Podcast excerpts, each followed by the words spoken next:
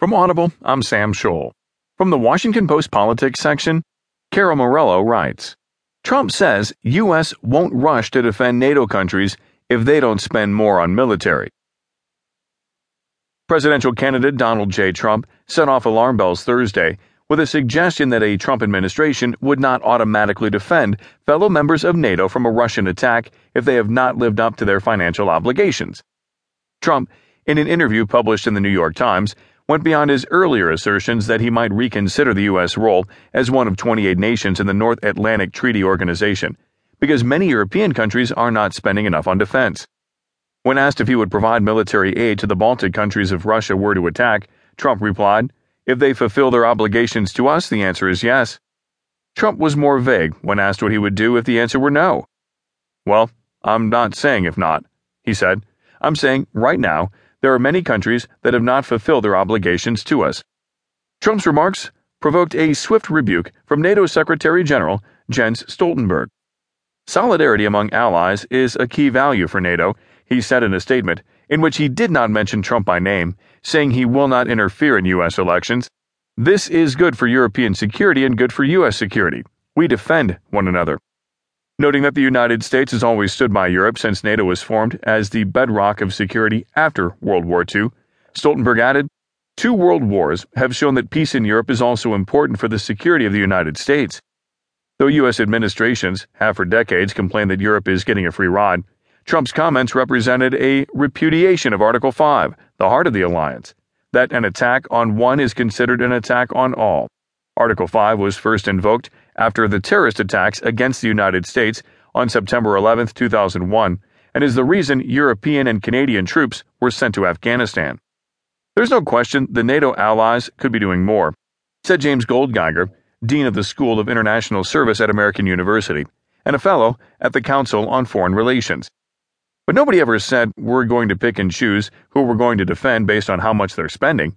The alliance would unravel if everyone did that. It was not the first time Trump has criticized NATO. Formed in 1949 by the United States, Canada, and 10 European countries specifically to defend each other against the Soviet Union. Trump's primary objection has been economic. Washington pays about a fifth of NATO's direct costs, more than any other country, and roughly 75% of all military spending, according to a 2015 NATO report. In an interview with the Washington Post editorial page published March 21, Trump called NATO a good thing to have but said it was obsolete and no longer affordable in an era of large U.S. deficits.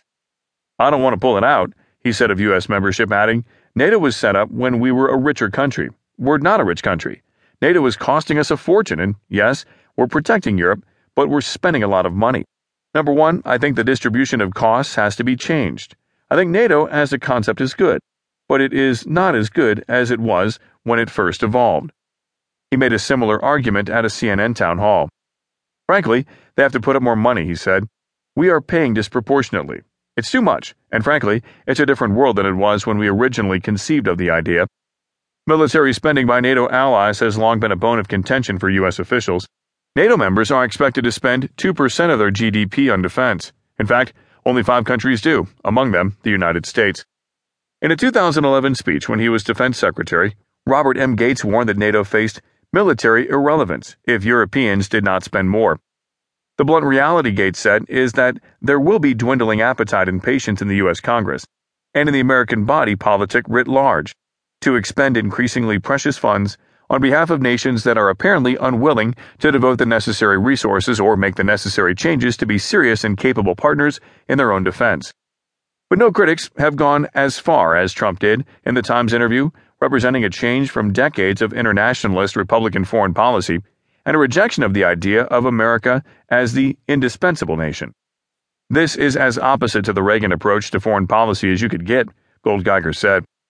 You can argue that Europeans and the EU should do more to defend themselves, but you have to have a shared commitment. It's not foreign policy going to the highest bidder. Only two weeks ago, at a NATO summit in Warsaw, President Obama reaffirmed that the United States has Europe's back saying that in good times and in bad, Europe can count on the United States, always. White House Press Secretary Josh Earnest said Thursday that the U.S. commitment to mutual defense is ironclad.